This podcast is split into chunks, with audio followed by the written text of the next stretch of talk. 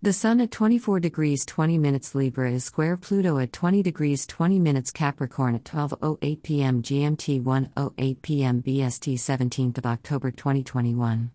It's a struggle to have a balanced view of life when there are dramatic changes that require hard work to overcome restrictions and self-doubts. Indecision and a lack of direction about what to do in your best interest can make it difficult to persevere with issues associated with personal transformation. It's not the time to work on important and long lasting changes to eliminate what is no longer wanted. There could be too much to take into consideration. Also, you may not want to use your strength to deal with disruption at the moment.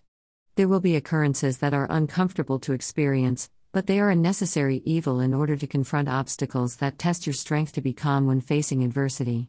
If a crisis takes place, resist the urge to give in to pessimism. Your immediate outlook may not be as bleak as it first appears. Copyright Sarah Cochran 2021.